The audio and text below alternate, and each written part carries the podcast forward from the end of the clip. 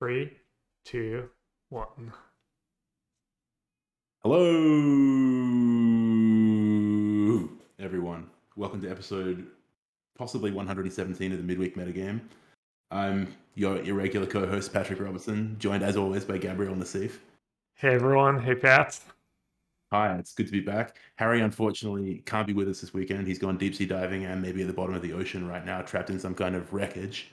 Uh, we'll hear from him at some other point in time. Maybe he'll be back next week. Who knows? Um, well, well, well. Uh, we've got a lot to talk about this week. I've played a paper tournament in the last fortnight. Uh, Gab, you've obviously been playing a lot, preparing for the upcoming set championship for Kamigawa Neon Dynasty. And that's going to be the central focus of this episode, I guess. Kamigawa Neon Dynasty. We've got new sets out on Arena and Magic Online, really impactful. And we're going to go through a whole bunch of uh, impacts of the cards from the set in various different formats. But before we get started, we need to shout out our sponsors. Cardmarket is an online marketplace where you can go and spend money on Magic paraphernalia and other trading card games. You should go there and spend money there. They've been great supporters of the podcast for you know a long time now, and so we appreciate their their support. And you should uh, patronize them with your business. We should also uh, need to shout out the Patreon. So members of the community support us at patreon.com slash midweek metagame. There's obviously no obligation to do so, but uh, you know, if you want to get there, get on the Discord and get involved. I love hearing from people uh, in our Discord channel and asking questions and various stuff like that.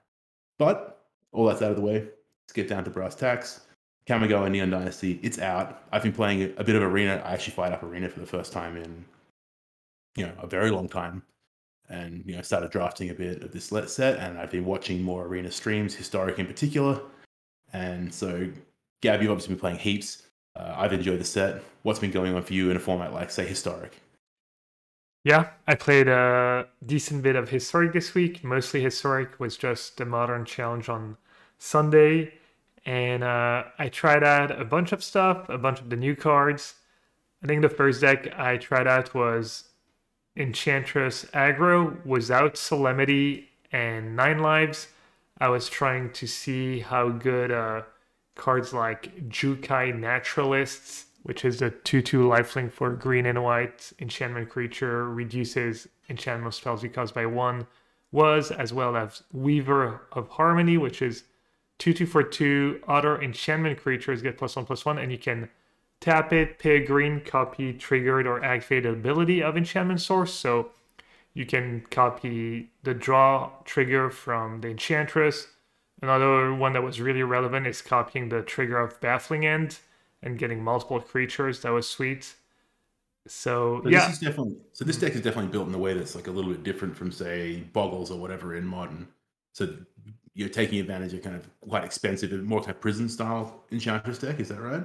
Not really. It's just kind of like a mid-range deck, a mid-range creature deck with a lot of built-in card advantage and being able to go over the top was the mana from Sanctum Weaver and um, a tiny bit of interaction. I think Baffling End is one of the better cards you can play in the in the format. And um, I found that the deck was decent. The cards were good, but I think that overall you're probably just better off playing Nine Lives and Solemnity was um, Sterling Grove. Sterling Grove. I believe it's Sterling Grove, right? White and a green. Yeah, the card from Yeah. Apocalypse. I actually cut that card from my creature build. The reasoning was that there was no one specific card I really needed to tutor for, and there was nothing I spec- specifically wanted to protect.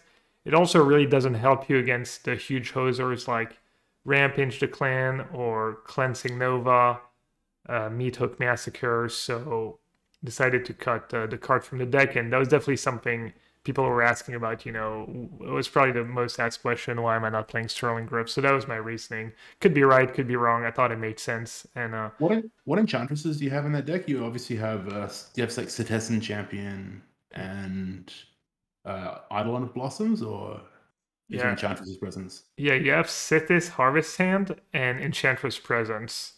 Okay, all right. So one in enchantment one, and then one of the ones from the late the latest. Yeah. the- Okay. And then I was playing one Setessan Champion just to have an extra, extra Enchantress. I guess I was also playing one Calix, but that card was not super good. And I didn't play the deck a ton. I think Enchantress kind of deck that's good when um, when people are really not ready for it, when people don't have cards like Cleansing Nova and Rampage the Clans, and people mostly did have that kind of stuff, and it was a little tough. The deck felt strong, but nothing too too special.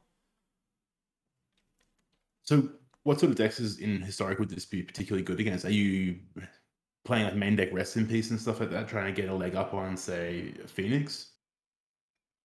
I guess this deck is good against people who are not killing your Enchantress or, you know, kind of fair decks. You can go over the top.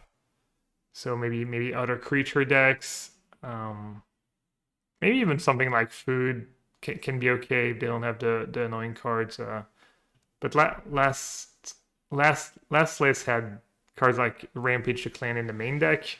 So that was that stuff like one main, one sideboard is yeah, Arya, uh, aka Hawkbug, one her PTQ, and she in her list there was one main, one sideboard. So the combo is they go end of turn Rampage the Clan, and then they untap and Meathook Massacre, so they get your entire board.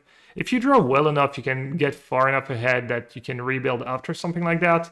But it's not that easy to to accomplish. You know, to have that good of a draw because they also have Fatal Push to slow you down and other cards, and I can imagine. Yeah, but yeah, this, this deck could be good too. When when Baffling End is good, this deck can be better. You know, you can just load up on Baffling Ends, maybe some other O rings. O rings are pretty decent in a bunch of matchups. They're they're good against auras, which is you know maybe the fifth most played deck or so. Um, yeah, so, Aura's also gained a little bit from the, the latest set, right? There's a new uh, bear that lets you tutor for tutor for auras with like equal converted mana cost when you cast one. Is that is that right? Yeah, it lets you tutor for a different aura that you have to attach to it. That card did not seem very good to me. It didn't make a ton of sense because you have to attach the aura to that creature and you don't get to draw the card. So I, I read, the, I saw one tweet, someone saying, oh, that card's super, super good. I'll have to, you know, see it to believe it, I guess. You already had eight really good Enchantress. You can even splash green for Sythis if you want another one. So, yeah, I can't, I can't really tell it. I, I don't know. Reading the card, it didn't seem like that card was very good. Just desperately trying to figure out what the card's actually called. But okay, that that's that's um. I, I think I might have seen the exact same tweet that you saw, which is someone saying that yeah, this card's obviously broken, like it's really really powerful. Yeah, I think they were playing Magic Online. I think it was in Pioneer, maybe. It was in Pioneer, and that's actually something I was going to bring up maybe a little bit later, but now seems like a reasonable time anyway. That a lot of a, lot of this this set seems really impactful for formats like Pioneer and the Pioneer card set's almost at the point where like it matches up with the historic one in a reasonable fashion. So I've definitely seen some decks that are legal both in Pioneer and historic say that would be uh, definitely shells worth trying. I mean, maybe we could, we'll talk about a little bit about Greasefang decks or vehicle decks down the line, but I've definitely see some of those being successful in Pioneer as well. But yeah, I think it was Black White Auras in Pioneer where they were playing this unnamed Aura synergy card from the latest set that we can't remember the name of. Yeah, it's something paused, a legendary creature. Light Light-Paws, there we go. Yeah. I knew it was light something. I couldn't remember what the last word was. Yeah, it's been that way for a while, and it seems to still be true with Kamigawa. You know, you had the Rakdos Arcanist deck, you had the White Black Auras deck that were good in, in both formats. Yeah, I think they're like if you look at the card pools side by side, they're not too far apart in power level, historic and pioneer. I think you know historic is clearly a little bit more powerful, but, but that's just based on some of the modern horizons uh, direct printings and some of the uh, there was one other mystical archives as well that came out in in Strixhaven that yeah. really added a big power boost to that format. But you know, apart from that, they're kind of close to one another on power level. So it's definitely worth kind of borrowing ideas one way or the other. Yeah. The next deck I want to talk about actually has a bunch of cards that are not legal in Pioneer. Cards like Esper Sentinel and Thought Monitor. It's Blue Eyed Artifact. That was the deck I was most excited about for Historic, trying out the new cards. You had Moonsnare Prototype, you had the Re- Reality Chip, Mindlink Mech, and Tezzeret Betrayer of Flesh. And so far, the only card for me that's uh, you know, lived up to the hype or that's performed well is Moonsnare Prototype. I feel like Reality Chip in this deck is mediocre. Same for the mech, same for Tezzeret. And not only was Prototype good, but it made, I think it makes Karn really good. Karn Scion of Urza. Just being able to ramp into to that card has been really, really strong for me. I really like that that card, and it kind of fell by the wayside when Karn Great Creator came out.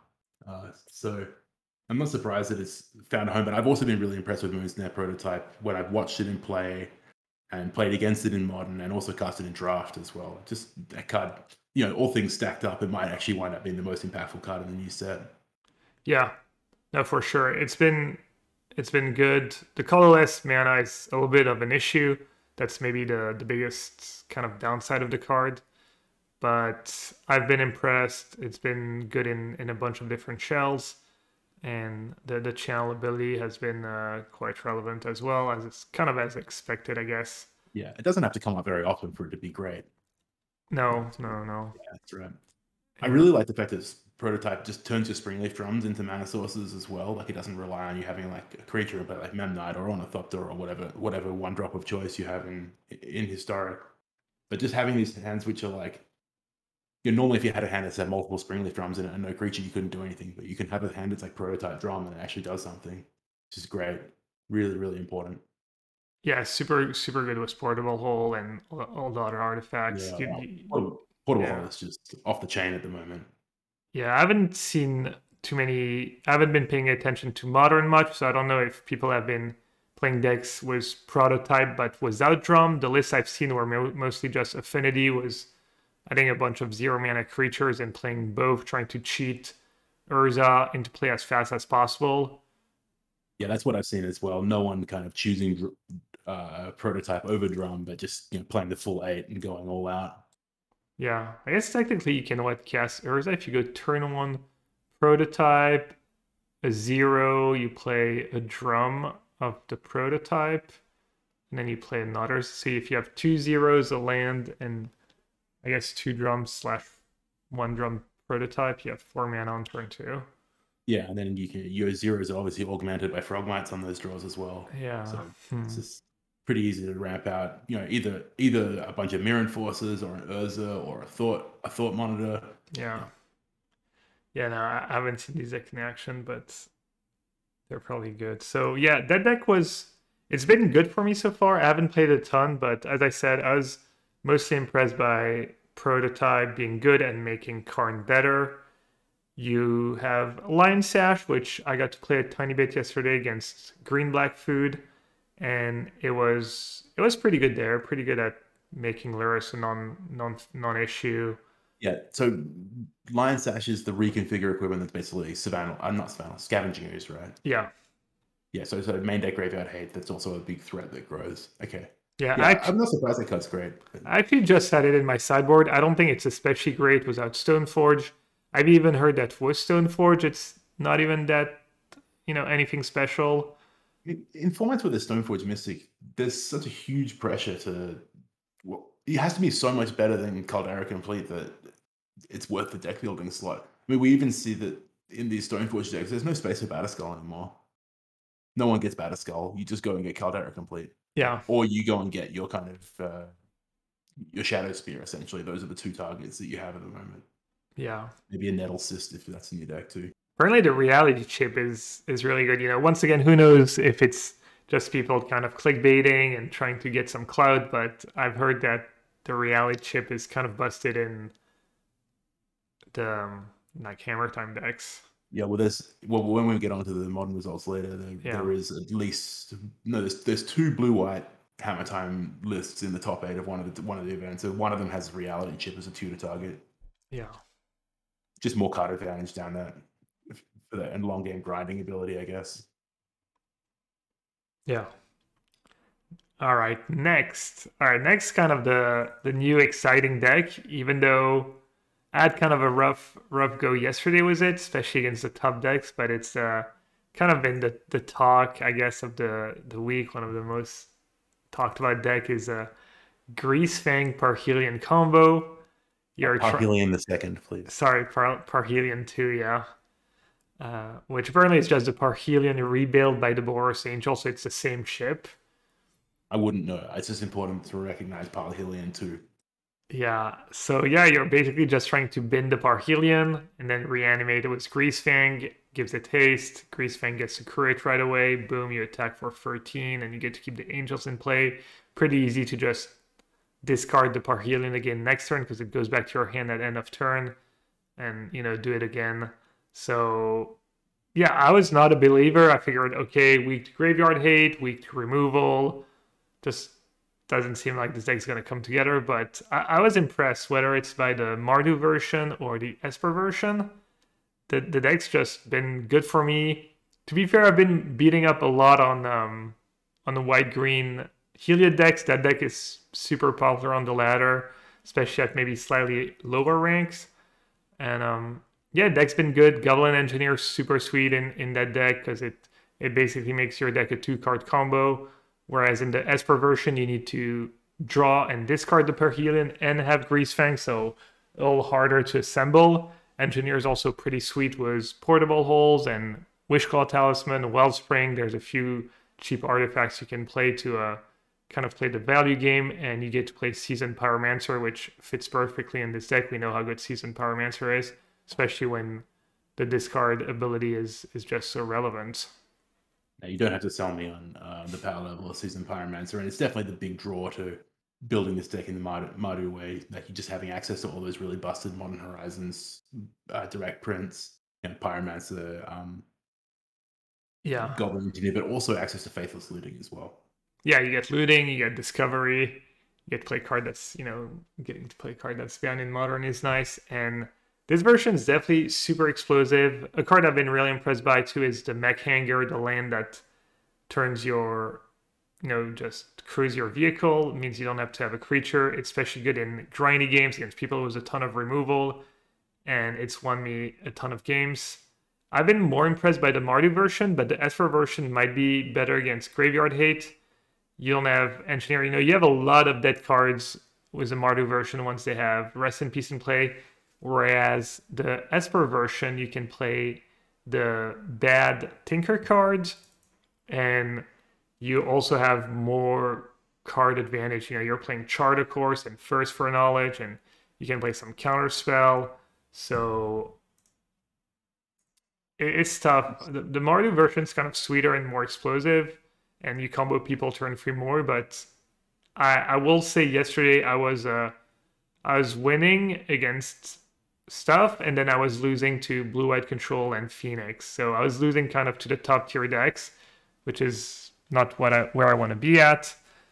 And maybe maybe the Esper version will end up being the the better overall version because you can play. Uh, maybe maybe that version will play out a little better against uh, the the top tier decks. Yeah, I do appreciate its the the the, the single and ex- minded explosiveness of the Mardu version is something that's really good early on in the format, and then often gets adapted to, and then you need this kind of you know slightly less.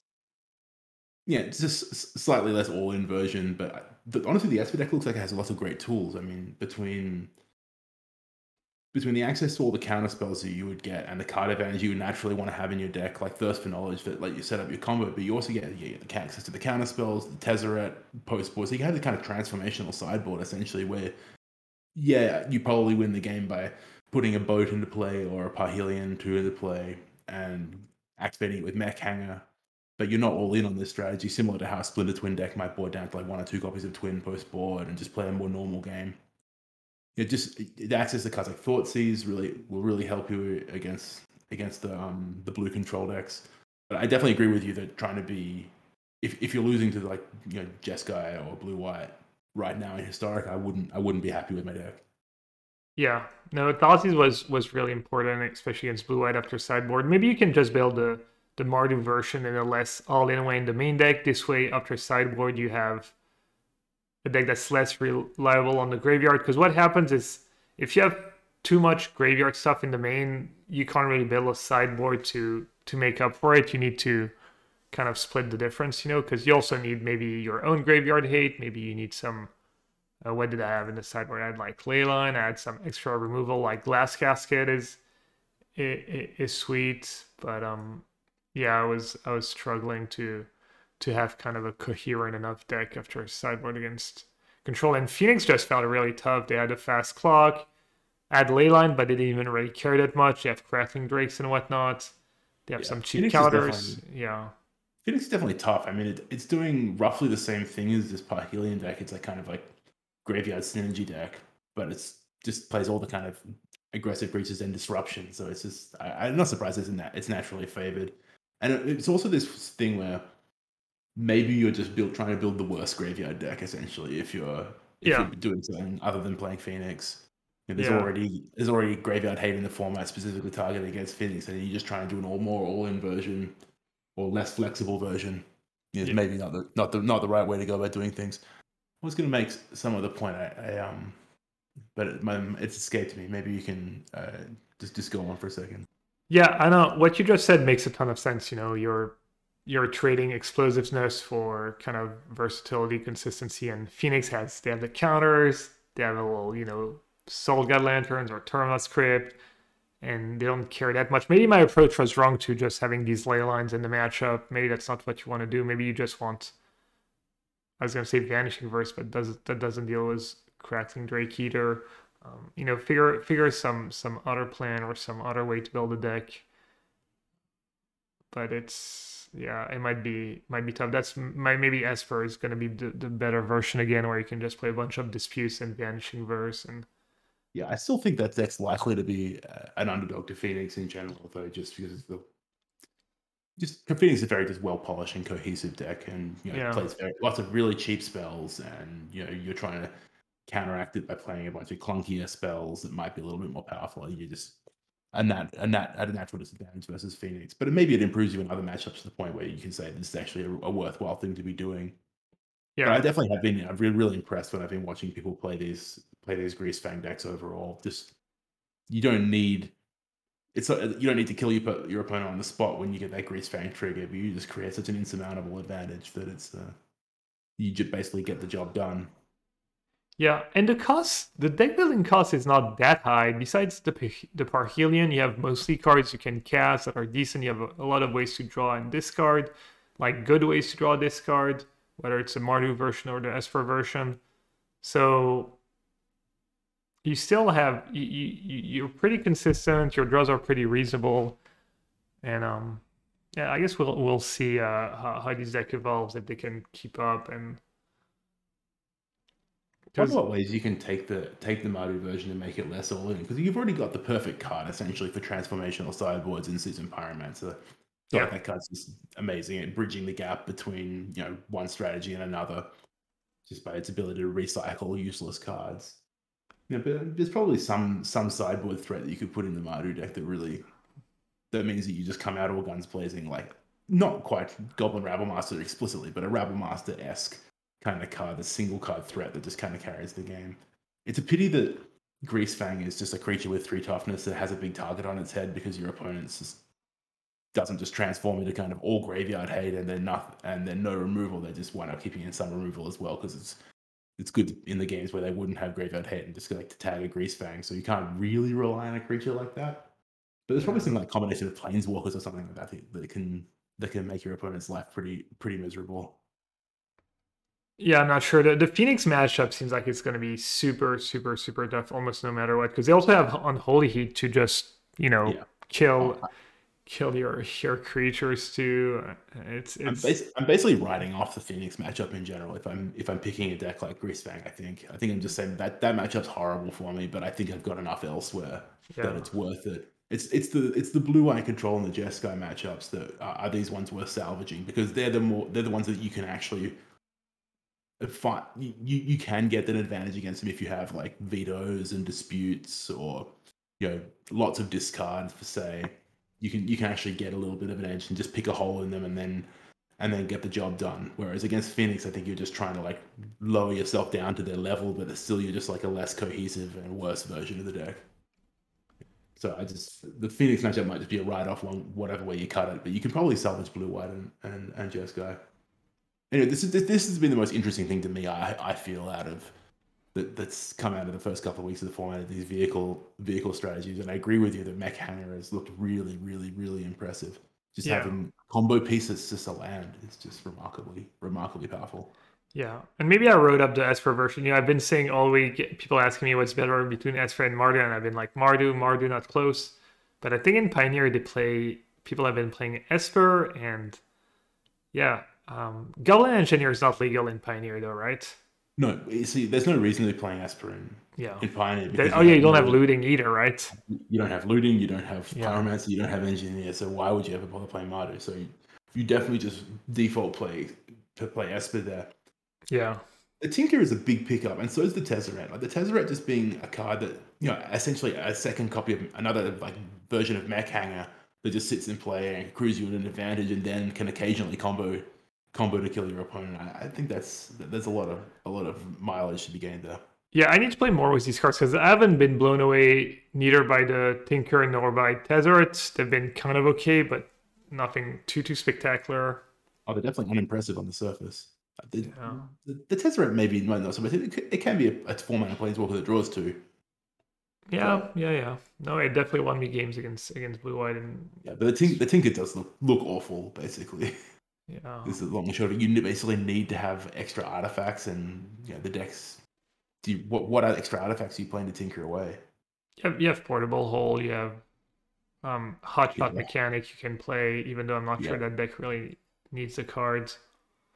Yeah, I'm, I'm definitely skeptical of the need for the hot shot mechanic long term. So, you know, those of you who don't know the card names, hot shot mechanic is the Savannah Lions for one, so because one white, it's an artifact two one, artifact creature two one, and has can crew vehicles with as though its power was four essentially. Yeah. All right. Another deck I tried was the Paradox Engine deck, blue green, and I was not super impressed. The lack of Uro really hurts you. You just won so many games was was Uro when that deck was somewhat competitive. It was it was close to to tier one. Uh, a bunch of my teammates actually played the the Sultai version in, in one of the set championships, and the deck the deck was quite good. But uh, yeah, no Uro is really rough. One card that's sweet in the deck is Tome of the Infinite. It's an arena only card that uh, conjures a bunch of um, one mana spells. So the good ones are like Lightning Bolt, Sword to Plowshares, Force Spike's kind of okay, Ponder, but then you also have Assault Probe and Giant Growth. But what's cool about that card is it lets you go up if you have um, if you have the engine in play and a tome and a couple artifact mana, then you just conjure. You always get a one mana spell that you can cast for colorless, and you know as long as you have a blue uh, blue source, so you know Mox plus Emry, or maybe you should play a card like Cold Steel Hearts to get that blue source. Uh, and the, the card can just kind of take over a game on its own too. I guess just a card advantage engine if you get a little lucky. So that was cool. It was Andrew Cuneo who tr- told me I should be playing four copies of that card. But yeah, that deck was at Uro. I'm not a believer. I will say the one cool thing was that when I got paired against the Parhelion decks, the passive of Karn Creator means they can't accrue uh, the Parhelion. So that was that's kind of a nice interaction. But overall, not super impressed. And then I honestly, when I when I saw those uh, Paradox Engine decks, even when Uro was legal, I wasn't particularly impressed with them. They're very fragile, weak to graveyard hate, weak to cards Kind of Great Creator. Once you know what's going on, pretty easy to pick apart. But you know, that, that definitely the, the tome of the infinite is definitely a, a cool a cool pickup and great great find by by by Cuneo. Yeah, no, that card's super cool and kind of good. I know, you know, Missman, I think, always likes to play one copy in his control decks. Not, not, not a, not a bad card. And um, yeah, as, as I said, so far top tier has looked like Blue White Control and Phoenix. I feel like this week, anytime I got paired against someone who was basically in the top 100, maybe they were either playing Blue White or Phoenix was only one or two exceptions.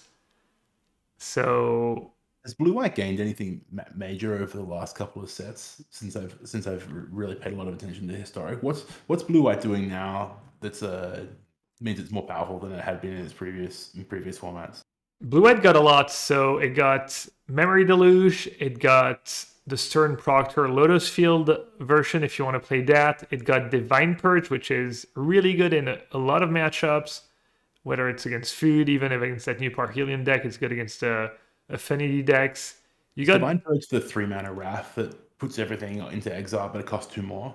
Yeah, exactly. Okay, all right, yeah, that, that card's really powerful. It's artifact and creature that cost fewer less, and then have to pay two That's more and yeah. stuff. Yeah. yeah. you got you know Teferi Time Raveler who got nerfed, but uh, you know that you can you can play it again. And uh, with the new set, you get March of Otherworldly Light, and I've been pretty impressed by that card. The little I've played with it, and it's been pretty good against me. You get to kill manlands for one mana. That was pretty sweet. And um, yeah, that card I think is is good. I'm not sure if Lotus Field is better than non Lotus Field. I'm not sure if you maybe still want to play Jeskai for iteration and Lightning Helix and whatnot, even though now that you have March, you have less of a need to splash for removal, but iteration could still be good. So that's something still something that you have to figure it out. You also have a card like Farewell that might be good. The the six mana sweeper if people play food, if people play these artifact decks. But um yeah, I haven't played a ton of it yet because I was focusing on, on some of the newer stuff and maybe more exciting stuff. But um, yeah, so far I feel like Phoenix, Blue White. I feel like Black Green Food took kind of a hit. You've got Divine Perch now, maybe Farewell.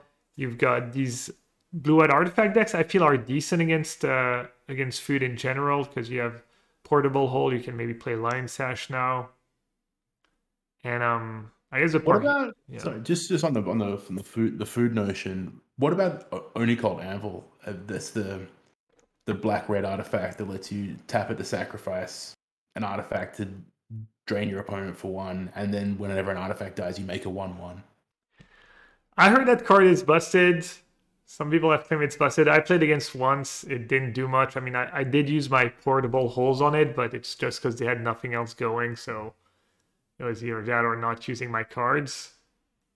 I heard that card is good. It would kind of make sense that it's it's good, but is it kind of a you know win more cards? Kind of make yeah, your good draws I mean, better, or is it a card that's actually helping yeah, well, you I, go off? And another way of sacrificing food without having to spend mana for Trail of Crumbs is pretty is pretty reasonable. But it's a, maybe it's a sort of card that you only want a couple of copies of. But then does it come at the cost of you know robust mana or whatnot? Like the more colors of mana you have to put in your deck. Yeah. You can't start card. You can't play cards like Boseiju or the, the new Boseiju or anything like that as well. So it definitely comes at the cost of adding that third color. Yeah, and you can't sack creatures to it, right? You can only sack artifacts, so you can't sack your cat to it. I didn't realize it couldn't sack creatures. I thought it was the creatures or artifacts. Okay. I'm pretty right. sure it's only artifacts, but I could be wrong. So I haven't seen that deck in action much. I feel like that's probably just some of the, you know, hype hype tweet, people just hyping up their decks and whatnot, and it's not actually that good. So yeah, just check. It's a, it can only sacrifice artifacts, yeah. and it says whenever an artifact goes to the graveyard, it makes a one-one. Yeah, yeah, yeah. Yeah. Okay. All right. Yeah. There's def- what. So there's definitely a bit of kind of new card fever on the on the ladder at the moment. I presume people just trying new things and not wanting to be the fun police of playing top decks of the of the other format previous. Actually, I've played against a lot of the deck I've played the most against was just White Green Company with no new cards, and that that that matchup was pretty easy. Was the Parhelion decks and you know all the glass caskets and portable holes and whatnot helped a lot.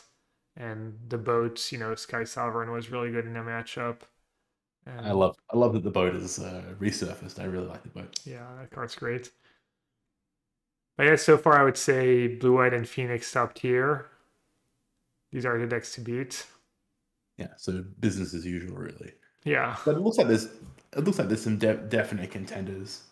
Um, this this set has got a really kind of interesting feel to it, in my opinion where we've got cards that are obviously making an impact, but nothing's really like stand out. Like this is a ten out of ten, and everything else like a five. Like it looks like we've got a whole bunch of kind of sevens out of ten, and you know, a bit of a flat power level, lots of exciting things, things asking you to build around them, some things just kind of fitting in nicely to, to old existing strategies. Yeah, I'm, I'm really impressed with this set and how it's been playing so far. Yeah, it's also we need a little more time to to tune these new decks. Phoenix Yeah, and Blue White have been around for a while, so these these decks are already kind of tuned. Even though there's a lot of room in in in your control decks, the way you want to build them. What about um? When's the set? When's the when's the deck list due for this format? This tournament? In 20 days, more or less. Yeah, a bit of time for the format to shake out. Is there any? Is there any? mean- Are there any meaningful online events between now and then? I don't know there's PTQs or opens. I'm not too sure. I'm assuming there's going to be at least a PTQ or two, but they might be standard. They might be alchemy, which alchemy is also another format I need to to get into. Probably start playing that next week. Yeah, I, honestly, I'm kind of disappointed this tournament's not going to have standard in it because I think the sta- I think the standard format might actually be enjoy might actually be pretty good. There's Yeah. a lot of unexplored space at the very least, and I was going through my my collection on Arena, and I'm definitely better set up to build standard decks than I am to build anything else at this point in time.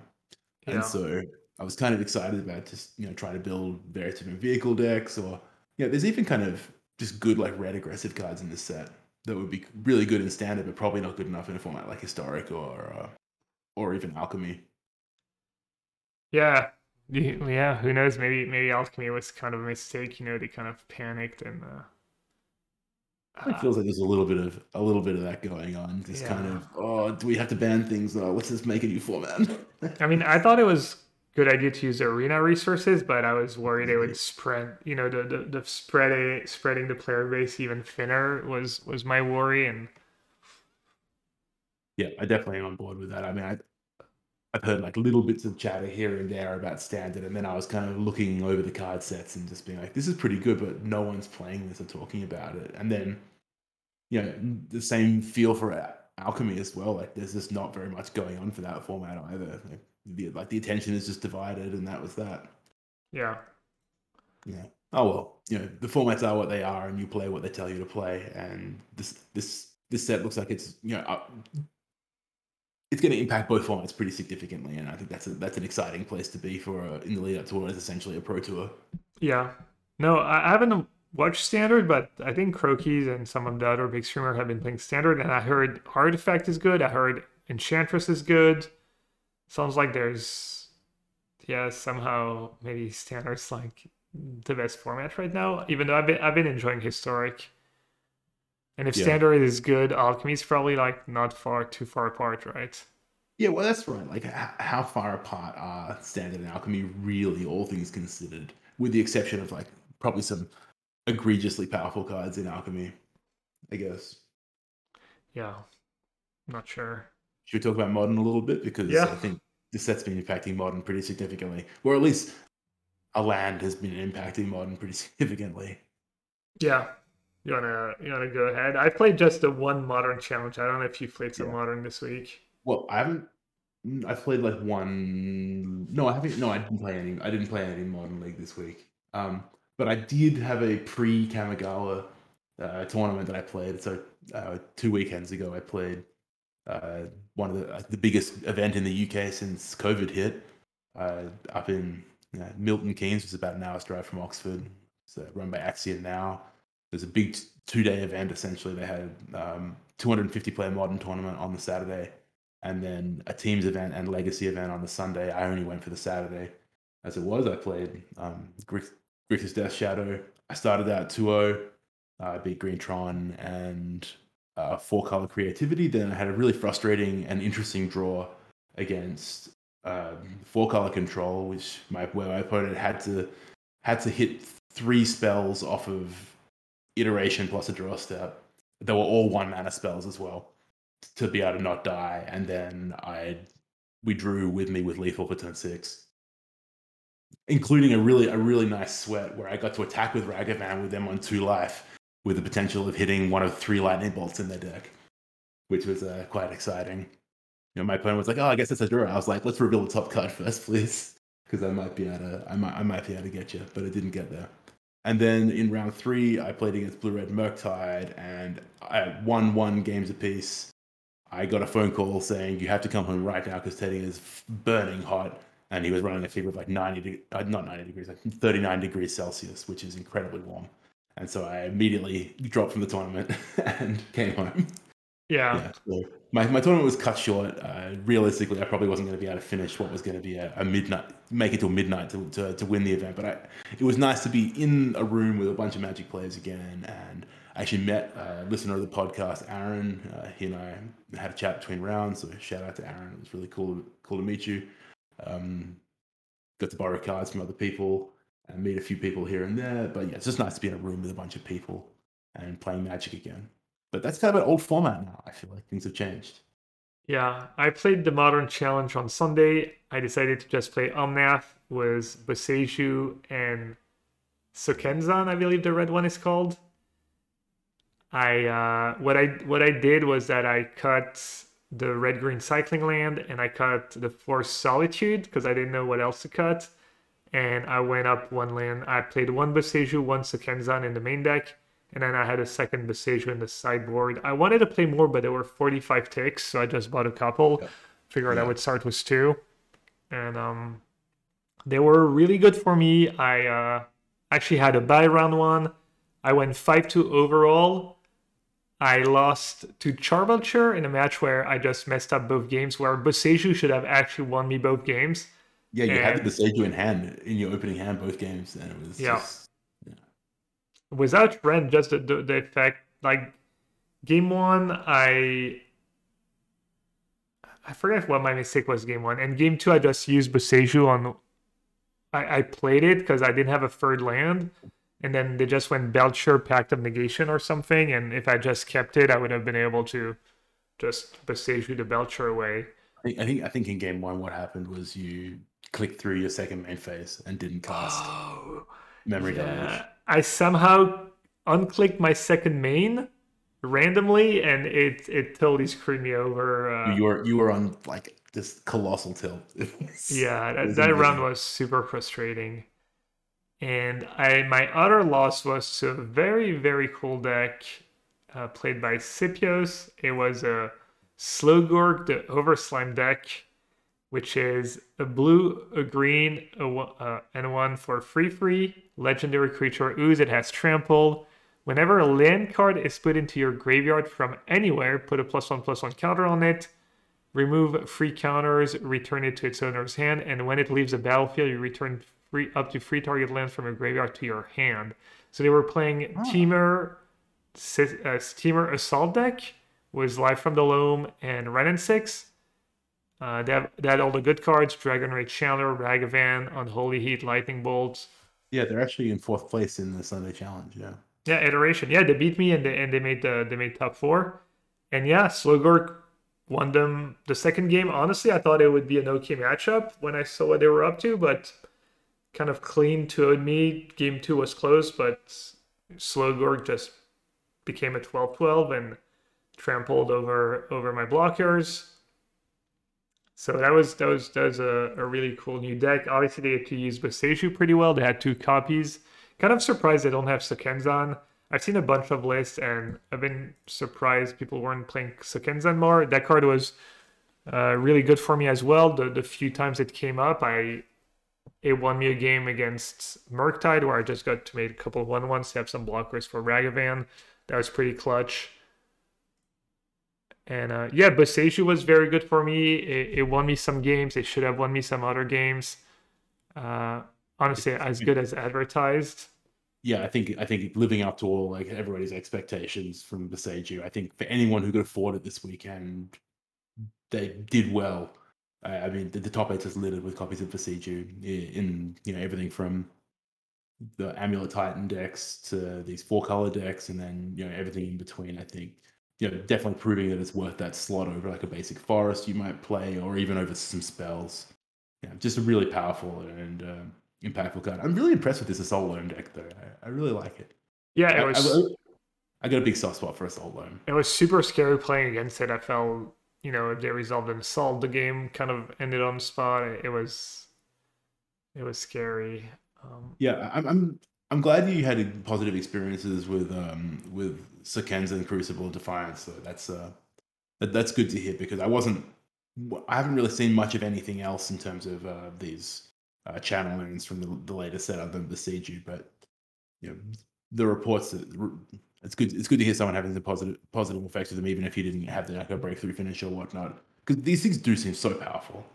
I think Yeah. that you know, you know, Wrenn and Six is obviously one of the, like a like hallmark card in format like modern, and you know the effect doesn't need to be massive for you to get a huge advantage just recurring it over and over and over again. I mean, people struggle to make space for cards like you know Forgotten Cave or whatnot. You know, the cycling lands that got re- printed in Modern- Modern Horizons or the Onslaught ones originally.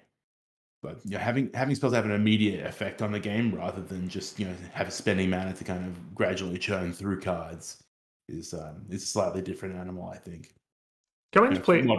Modern's a very fast format. You need to have an impact rather than just keeping to spend you know red mana to draw a card you know every every turn.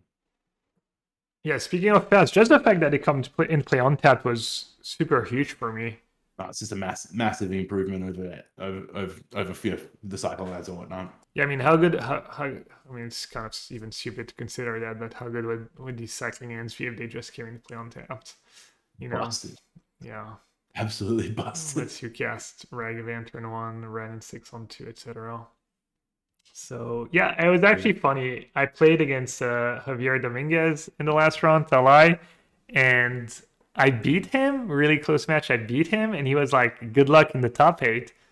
And I was like, "Oh, I must have been got him paired up if he's saying that." And uh, you know, had I known, I might have even maybe scooped against him. But uh, yeah, I beat him in the last round, and he made top eight in eighth place. Was a five-two record, and I actually came in ninth, which is Ah, very good. yeah. It was so I was like, oh no, good luck to you in the top eight, I guess. And then he ended up winning the tournament. He was playing Hammer Time, was Thoughtseize main deck, and four Ingenious Smith. No, uh, no new cards whatsoever. Not even one Eiganjo over one of the snow-covered plains. Either he didn't think about it, or he was more worried about Blood Moon and running out of basics, I guess, because his deck only plays, I guess, only five fetchable lands, four snow-covered plains, and one Gala Shrine. So you can't go too low. And um, he had Bitterblossom in his sideboard, which he cast against me in one of the games. It was kind of okay, but didn't end up being enough. Bitter- I watched that. I watched that game actually. Um, when he cast Bitterblossom, I was really, I really worried for you, but it, it, it didn't end up wind up mattering. But I, the card made a lot of sense to me in theory. I was uh, impressed with the kind of you know digging through the archives essentially that Javier and his group of, pe- of, of people he tests with have done and coming up with a card like Bitterblossom seems to suit Hammer perfectly. yeah. I will say in that specific spot, I think it was better than Confident, even though he had both. He had two Bitterblossom, two Confident in the sideboards.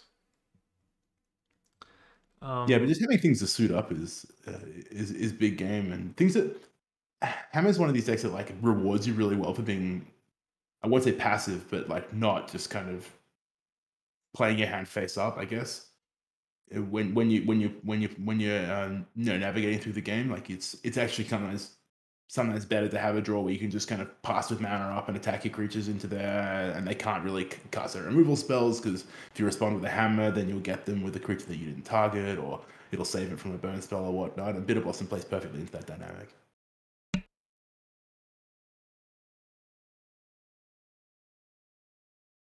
What about the second place deck list in this challenge though, which is uh, just blue red blue red Murktide, but with no Ragavans, just Delver of Secrets. yeah, I don't know what to make about about it. I think I- I also either. played the deck, and he also trophied. Oh, Well, you know, Is well, it- Delver of Secrets is a pretty good magic card if you reveal spells on top of your deck. I wonder if it's a budget consideration in the first place, or if Dan Kerr legit thought Delver was bigger, better, better than Ragavan. It has to be. It has to be a budget consideration, surely. I don't just- know. I can't think of another reason why you wouldn't want to do that. Why you wouldn't want to play play Ragavan. Even in some just have some Delver's Secrets and some Ragavans. Yeah, Ragavan is just that good. but then you're making your Delvers worse. That's true. You are making your Delvers worse. It's true. Uh, maybe maybe it's the perfect perfect calculus. Yeah. That's Yeah. no way of knowing. No, I no, think fifth place is a hammer, one of these blue white hammer decks with uh, the reality chip in it, though. yeah. One Yeah, one good. reality chip, one lion sash. Yeah, that's right. Pickups from the new set. We Bit t- of uh, spell pierce and stuff in the sideboard. This is something we've seen before in modern, but I this is not the only top eight for Lion Sash plus reality chip hammer as well. There's one in the um there's a copy in the PTQ that also happened. Okay. These decks playing kind of a, a Lavinia Azorius Renegade as well. So I presume it's a, as a concession to decks like Hammer Time, not Hammer, sorry, not, not Hammer Time. Um, decks like uh, Titan, you know, which uh, you know, trying to cast spells with like not very many lands in play or whatnot. You know, be pretty good at racing. You know, getting Valakut into play and stuff is pretty good at racing Hammer Time. And so having access to cards like Lavinia means that there's a bit of disruption on that front. Yeah. Uh, the other list also has the meddling mages in it as well, which is nice against decks like Belcher. Yeah. Lavinia helps a bit against Belcher too, right? They have their true, yeah. rich rituals. Yeah, it does. Also, there's a second reality chip in the sideboard, which is you know a commitment to the bit. Yeah, no, we talked about it. It makes sense, right? With Sigarda's Aid, you can uh, attach them as they come into play. So Yeah, I You- mean, just helping you grind. yeah. Um, Yeah, a deck's full of one and you know zero, one, and two mana spells. It's fantastic, really. If you think about it, like those old Future Sight decks where you just just keep casting spells at the top of your deck. yeah. I wonder why there was so many hammer decks in the top eight this week. There was I think six hammer time decks in the two top eights combined between the challenge and the PTQ. I don't Yeah. have a great reason. I don't know if because people have even better list than they used to, or if it's just a fluke, or if it lines up well in, in the meta. Yeah, I have no, I, I have no idea. There's even there's three in the in the um the PTQ top eight as well. Yeah. You know, there's two challenges. Yeah, it was a great weekend for Hammer Time overall. It's a pretty the eighth place in the PTQ has got um is blue white again. It's got the Lavinia and the one Lavinia remaining. It's also got a restoration specialist. Yeah, I don't get it. I guess it's just a good value card with Loris and decent in general. Yeah. I mean, it's a restoration specialist. It's two one for two with white one white sacrifice and you can return up to one artifact and one enchantment card, so you can get back as a saga from your graveyard with it, or a cigar as they, they might have might have uh, dealt with. Definitely a, a little like piece of tech that I haven't seen pro- crop up before, but uh, who knows how good it is in reality. Yeah. Other new cards from Kamigawa is um, March of Reckless Joy. That's kind of the light up the stage. The Belcher deck that made top eight had free copies. I guess it lets you get rid of these. It's pretty sweet, right? A lot of all your lands are also spells, so you might have these extra red cards uh, in your hand that you're not using. Yeah, it's perfect with that. Perfect in that deck where all your lands are actually red. Your red lands are also actually just red cards that you can exile. It's a fantastic piece of kind of deck building, I think, from Bob Forty Nine. Yeah. No uh no land in the sideboard. I was wondering I actually that was a player I lost to and punted and I was wondering if they would have a a land to get against Boseiju. They decided against it or didn't think about it, didn't think it was worth it. Yeah, I, think it's probably one of those things where like the cost of like putting it in your deck and then just having to try and combo it well, it's like in your deck still is just horrendous. Is it though? it's kind of- Because because if you're not too unlucky, you'll still kill someone, right? You only need to not have it in the top ten, right? Yeah, if it's a mountain, yeah. Yeah, eh, I And- suppose it maybe it and- makes it like what, and- just like a little bit under twenty five percent to to to not not kill. I mean, maybe even lower than that, because people are, you know, shock you shock yourself pretty liberally against Charbelcher because you know your life total doesn't really matter. I suppose so. So your your fail rate is pretty low, and you have rec- recross the path too. You're just gonna kill those recross the path some of the games, I guess, where you just get to stack your deck. Yeah, maybe maybe it is oversight. Yeah, and considering the card like Boseiju is going to be so ubiquitous now, Yeah. I imagine that. I- I'm- I'm- gonna I'm I'm gonna call it now. They're gonna start having uh one uh one like stomping ground in the sideboard or steam Yeah. event or That could make sense to me. I mean, this, Boseiju is just everywhere. I mean, if I'm looking at I'm looking at the PTQ results right now, and Punt and Wine is in first place with uh, Amulet Titan, three main deck Boseiju, fourth one in the sideboard. We go down, and then there is a four color control, four color uh, Omnath deck, two Boseiju in the, in the main. There's a fight. There's a green white Death and Taxes with Yorion, four Pasage in the main. That deck looks Yeah. really scary. The was mhm. Was uh Arbiter sounds kind of disgusting. Yeah, it's pretty rude, isn't it? you think about it. I yeah, I'm not gonna. I'm not looking forward to losing to to these interactions. It's gonna feel really No. bad. Yeah, I absolutely. I'm just gonna. it's gonna drive me out the wall. Also, four Oath of Nissa in this deck as well, which is really nice deck building. I think. But obviously, the deck is just full of creatures, and it has, but it has, and it has Yorion for a bit of synergy. But it also just finds you Boseiju. Yeah.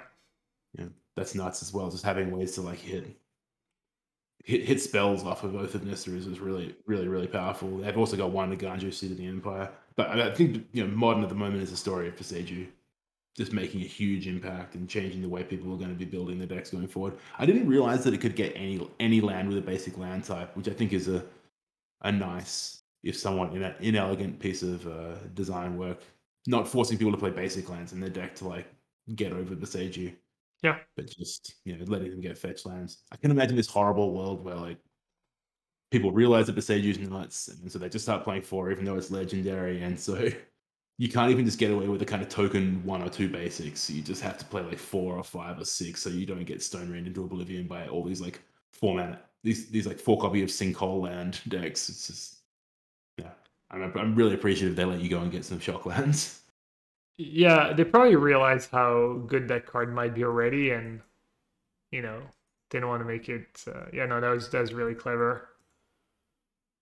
Yeah, it's definitely not something I even I didn't even read it when I when I read the card the first time. I just kind of my eyes glazed over that kind of sentence as kind of like, oh yeah, you search your library for a basic land and you put it into play. Like like we've read a million times before, but there's a slight tweak on it that just fixes a lot of potential problems with the card and makes it printable in the form that it currently is, which is exciting and impactful and probably going to make the format better overall. Yeah. One card I wanted to talk about that's not from Kamigawa that's pretty new though is the Cultivator Colossus.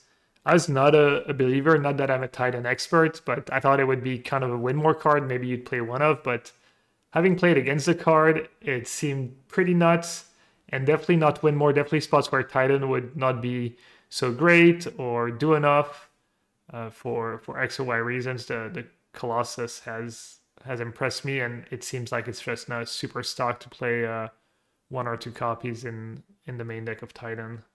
I think the spots of the Colossus is the most impactful of the spots where the t- the first couple of lands don't matter, but the and and the creature would die. Like there's there's those games where like they, they resolve Titan, sure, and they go and get the first two things in the setup, and then you just kill Titan, Yeah, and then we move on with our life. Where it's the Colossus is you know maybe draws a three, four, five cards, gets them from you know a couple of lands and an amulet in play to a bunch of lands and amulet in play, and it just makes life really really difficult yeah, it's not the sort of thing that's ever going to usurp Titan, but you just definitely want a couple of access to a couple of copies of that effect in your board in your, in your, in your main deck.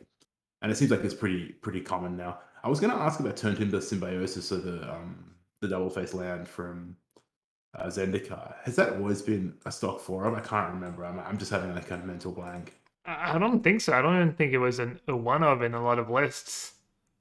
Okay, so this is something that people have kind of picked up more copies of Yeah, recently, or, or Pumden Wine has decided that he's going down that path have four, four, four, full four copies of that. I think it's specifically Pundin Wine because I saw Dumb Harvey who top who 4 the one prelim since this weekend. He was also playing the Amulet Titan and he had two Colossus and two copies of Symbiosis and he tweeted about it saying I forget the details. We can we can maybe look it up, but you know, saying like he wanted to try Symbiosis and whatnot. Yeah, okay. It definitely feels like this is sort of card where like maybe you're playing Symbiosis or you're playing Can't Create Creator and not not not not both.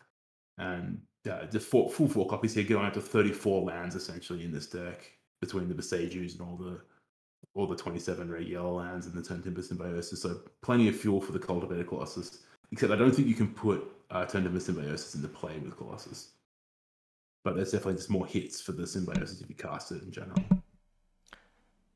Yeah, no, good point. I didn't even really process that there's no cards anymore, whereas I felt like Karn was the better version for a long time and by a decent bit just because how scary Karn was in a bunch of matchups. And now it's right back to just really straight up ramping, nothing fancy. yeah, definitely just all in on on on getting lands into play and combo killing them with Dryad the Ilysian Grove and a bunch of mana. I'm coming around to this idea that Colossus is actually not Colossus, but the Titan in general is actually like a really sweet deck, and I, and I like it a lot. I feel like for the first couple of years that it was around, especially after they just after they banned Summer Bloom and people were still playing the deck, I was like, this deck's a joke. Like it's just a bad deck. Why don't people bother playing it? And it's frustrating to play against because or for, for various different reasons. But I, I kind of like what it does in Magic now. I'm I'm I'm I'm a believer and a fan, although I'll probably never pick it up myself.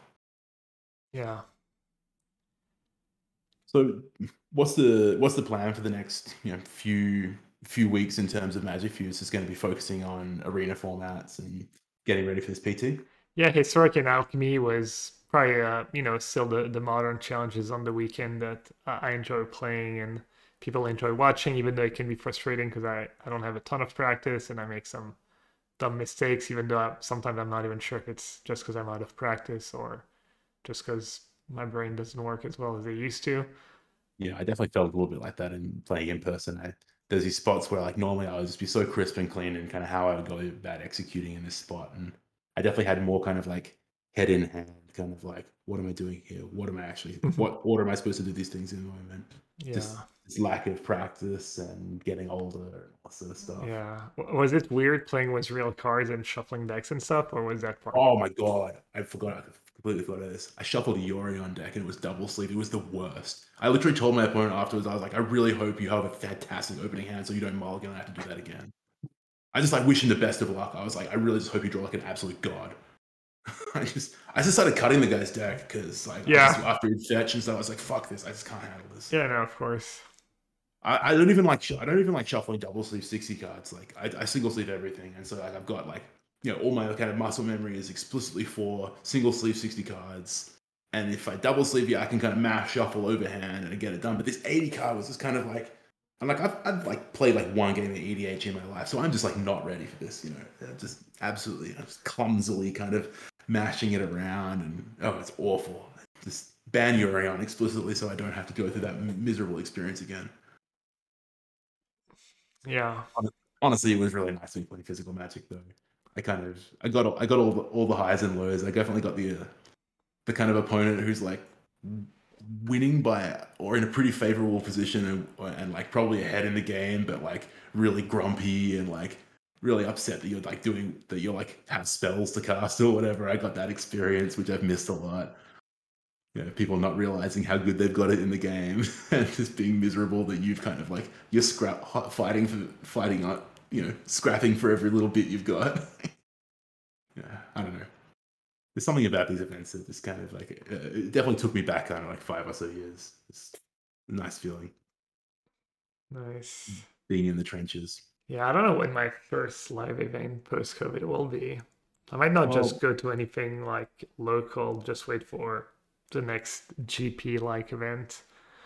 Yeah, I mean, so apparently, so this is probably a little bit of a product plug for the, the company that organizes. They actually now uh, announced beforehand before this event started that they're planning on running events that are bigger in scale than this. So they're, they're planning on running GP a GP sized event in the UK in the not too distant future, which is going to be like a two day cut the top eight, um, all kind of like they- they'll probably do coverage of it and this sort of stuff. That you know, in probably negotiations to try and make it. Um, you know, feed feed feed qualifications through to a set championship or whatnot, and because these, these weekends have been going like this, the one that I just attended, have been going on for a fair while before COVID. Yeah, and the prizes are really good. And I mean, first place for this was like three or four blue dual lands and a ca- like a case of Kamigawa or something like that. Kamigawa like set boosters or something like it. So it was like you know four or five thousand pounds worth of worth of prize, prizes for top eight, but I think they're going to try and run even bigger scale events. So there might be something like that coming in the not too distant future, or maybe Wizards picks up the slack and does something like that. I don't know. The first, the first big like Wizards official GP or something in Europe is going to be enormous, though. Like you Yeah. just know it's going to be massive. Like you got to got to be there. I think is gonna is how it's going to feel. Plus, plus we're kind of getting there, right? They probably have to announce something before the summer, by this summer. Yeah, you're right. We're, we're, we're definitely not too far off the point where they have to tell me that, or tell, tell us all that what their plans for organized play are going forward. Yeah, for 2023, yeah. Exactly. That kind of the kind of year or two that they've said we're not doing anything now is kind of it's coming to an end, and uh, the the way that you know local rules and stuff are kind of changing around COVID situation, you know, is obviously ever evolving, but it seems that more and more things are not going back to normal, but being run in some capacity with mitigations in place. Like, so yeah, I wouldn't be surprised if they kind of tell us they tell us something, you know, end of you know summertime, end of summer that you know, yeah, pretty excited. I mean, even even for for for those you know people in your in your situation where like you wouldn't normally go to an event like you know a GP or or whatever, even if it was really close by, you probably wouldn't have bothered to go. But there must be some part of you that's uh, that it's itching to get back out and just you know see people again, even you know despite the kind of current situation. Uh, yeah, I, I guess I don't know. I, I don't know how I feel about it. I'm just it's been so long. I never used to travel to a ton of events in the first place. But yeah, the first uh, I, I've been invited to a few modern local like tournaments that I, I didn't go to. There's something different about like you know hundreds of people sitting in a room versus 40. And like, I definitely, I understand your feeling. That was definitely, there was a point where I was sitting there at this, before the, before the tournament started, I was like, this is definitely the most people I've been in a room with for a very long time. Yeah. And I'm completely, uh, it, it feels foreign to me again. Yeah, I guess just the logistics of having to get cards and stuff, and oh yeah, no, that's that's obviously a nightmare. But you just turn to Twitch chat and be a Twitch chat. I need to borrow these things, and they will they will yeah. they will give them to you. Yeah, I guess That's how it works. Or, or I could just buy some cards, I guess. You could buy some cards if you really want. Should we? Go, uh, go on Cardmarket. Yeah, sure. Oh, card market. Yeah, exactly. Cardmarket, a good place to spend money on Magic paraphernalia. Yeah. Um. Yeah, we should we should put our life on the line though. Yeah. Should we do okay. historic and modern? Absolutely, we should do historic and modern. So for those of you who are uninitiated, Life on the Line is a theoretical tournament that's happening tomorrow. Uh, the stakes are high. If you win, you live. If you lose, you die. So we're going to bring choose which deck we're going to bring out of all the formats we talked about. So obviously historic and modern today. Uh, Gab, why don't you start off? All right, for historic, I think I would play blue white Lotus Field Control. And feeling it. For modern, the deck I'll probably play in the challenge is just Omnath again. And I might try to get my hands on a full set of Boseiju to have, uh, you know, maybe two and two or one in the main free in the sideboard. Yeah, give yourself a real chance. No, yeah. I, I, I think those are pretty sound and sensible. I was going to say something along the similar lines for historic. I would play some kind of blue eyed deck. I think whether I'm going to have like access to main deck rest in peace or something like that. Oh, not Phoenix. No, I don't think I'm going to play Phoenix. I'm not really a Phoenix kind of guy. But um, which is which is you know maybe somewhat surprising given that I really like playing blue red tempo decks in general. I just don't something about Phoenix never really gelled with me. But um no, I'll play I'll play blue white control again. Um be ready to kind of stomp on people who are playing non nonsense uh, vehicles decks or whatnot, trying to have fun in the new set. But you know, I don't know. Life on the line feels a little bit disingenuous when it's uh, new set time, and we all we want to do is try new things. But you know, if you, if you want to live and you, if you want to if you want to win a PTQ tomorrow, I would I would I, my weapon of choice would be would be blue white control. Probably Lotus Field because Gab has a bit more experience than I do. Modern though, I don't know. I've been seeing blue red blue red Murktide do pretty well recently. Am I am a sympathizer. I could I could play blue red Murktide again. Maybe play some Furies. I haven't tried it. I haven't tried playing with Furies in a long time. Yeah, I could do that. I'm kind of like a bit bored of Death Shadow. It's still a pretty good choice, but and you can't go wrong with it. But I, I think I'll play Blue Red Murktide. Yeah, I'm not surprised. Should we? I think if people are going to be casting these like four color, four color Omnath decks and stuff like that, I actually like playing Murktide in those matchups. Yeah.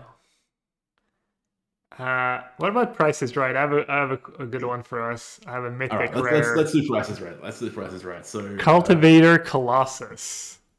So what we do is we try to get the price, and whoever gets closest wins. And we look up the the one week average on Cardmarket is our our basis. So well, let me think about it. Cultivator, Colossus, Mythic. Uh, Right, I've got it, I've got the link ready to go, so I'm not, Okay, I'm not nice. pausing by looking it up. Okay, let me let me give me another Mythic? second. what sets it in? I don't know. I'm so bad with the symbols. It's in something with. It's, It's not. a it's not. D and D. It's the, was there something between D and D and Kamigawa? It's probably that, right? Is that Innistrad Crimson Vow? Oh, yeah, yeah. D and D. Crimson No, Vow. it's not, yeah. it's not. It's not Crimson Vow, is it? It is. I think it is. Yeah, it's the one between D and D and Okay, all right. Kamigawa. It's Crimson Vow then. Oh yeah, yeah. It's in Vow. Yep. Okay, cool. All right. Oh, Okay. all right, I have a- I- Mythic, have a- Mythic Crimson yeah. Vow. I have a guess. I'm ready. All right. Three, two, one. Twelve Ten, euro. 10 euros. All right, here we go. Seven day price trend. 17 euro. God, I got crushed. I'm so bad. I'm going to be so bad at this game. Yeah, it's honestly the game is rigged. I have Magic cards are worth way- way more than I ever imagined they're going to be these days. Yeah. I don't know. I'm definitely, I definitely come from an era where I was like, man, that card's ten dollars. That's pretty expensive. And now shit Yeah. is just absurd. I might just I guess start. I might just start cheating. Honestly, Yeah, you should probably should. It'd be completely fine with me. I don't care at all. not suspicious more- at all. I'm gonna start like nailing it every week. Because you, you often be like, oh, I've got a really good card. This is just, and I, I will 100% not question you on it. Yeah. whether or not you've looked it up previously or not. And honestly, Harry won't listen to this episode, so like you can just get it next week. In fact, next time Harry's on, do you want to suggest something that you've definitely looked up the price of? just- no, I don't want to break his trust. It's then No, it's good. It's be- good to with no, him. no, no. Okay, all right, all right. Well, Slippery as you can probably tell, this is the end of the episode. If you've made it this far, we love you. Thank you for listening. Um, we'll be back next week, same, roughly same time, roughly same place, possibly with a third member. If he found treasure at the bottom of the ocean, he may be wearing some kind of pirate hat. I don't know. um, anyway, we should probably wrap up. Gab, where can we find you on the, on the internet? Yeah, twitch.tv slash yellowhat, on Twitter at Gab Nassif, and Yellowhat uh, YouTube channel as well. All right. Uh, you can find midweek metagame related things at um, twitter.com forward slash midweek metagame, I think. Uh, you can also go to the Patreon, obviously, there. Um, and you can find me possibly lurking in the background of the latest Wonka film, which is filming right outside the college that I am uh, recording this episode from. So I walked past a, a recording scene on the way in today. Sick. So, yeah. All right. Later, everyone. yeah, thank you so much for listening. Take care.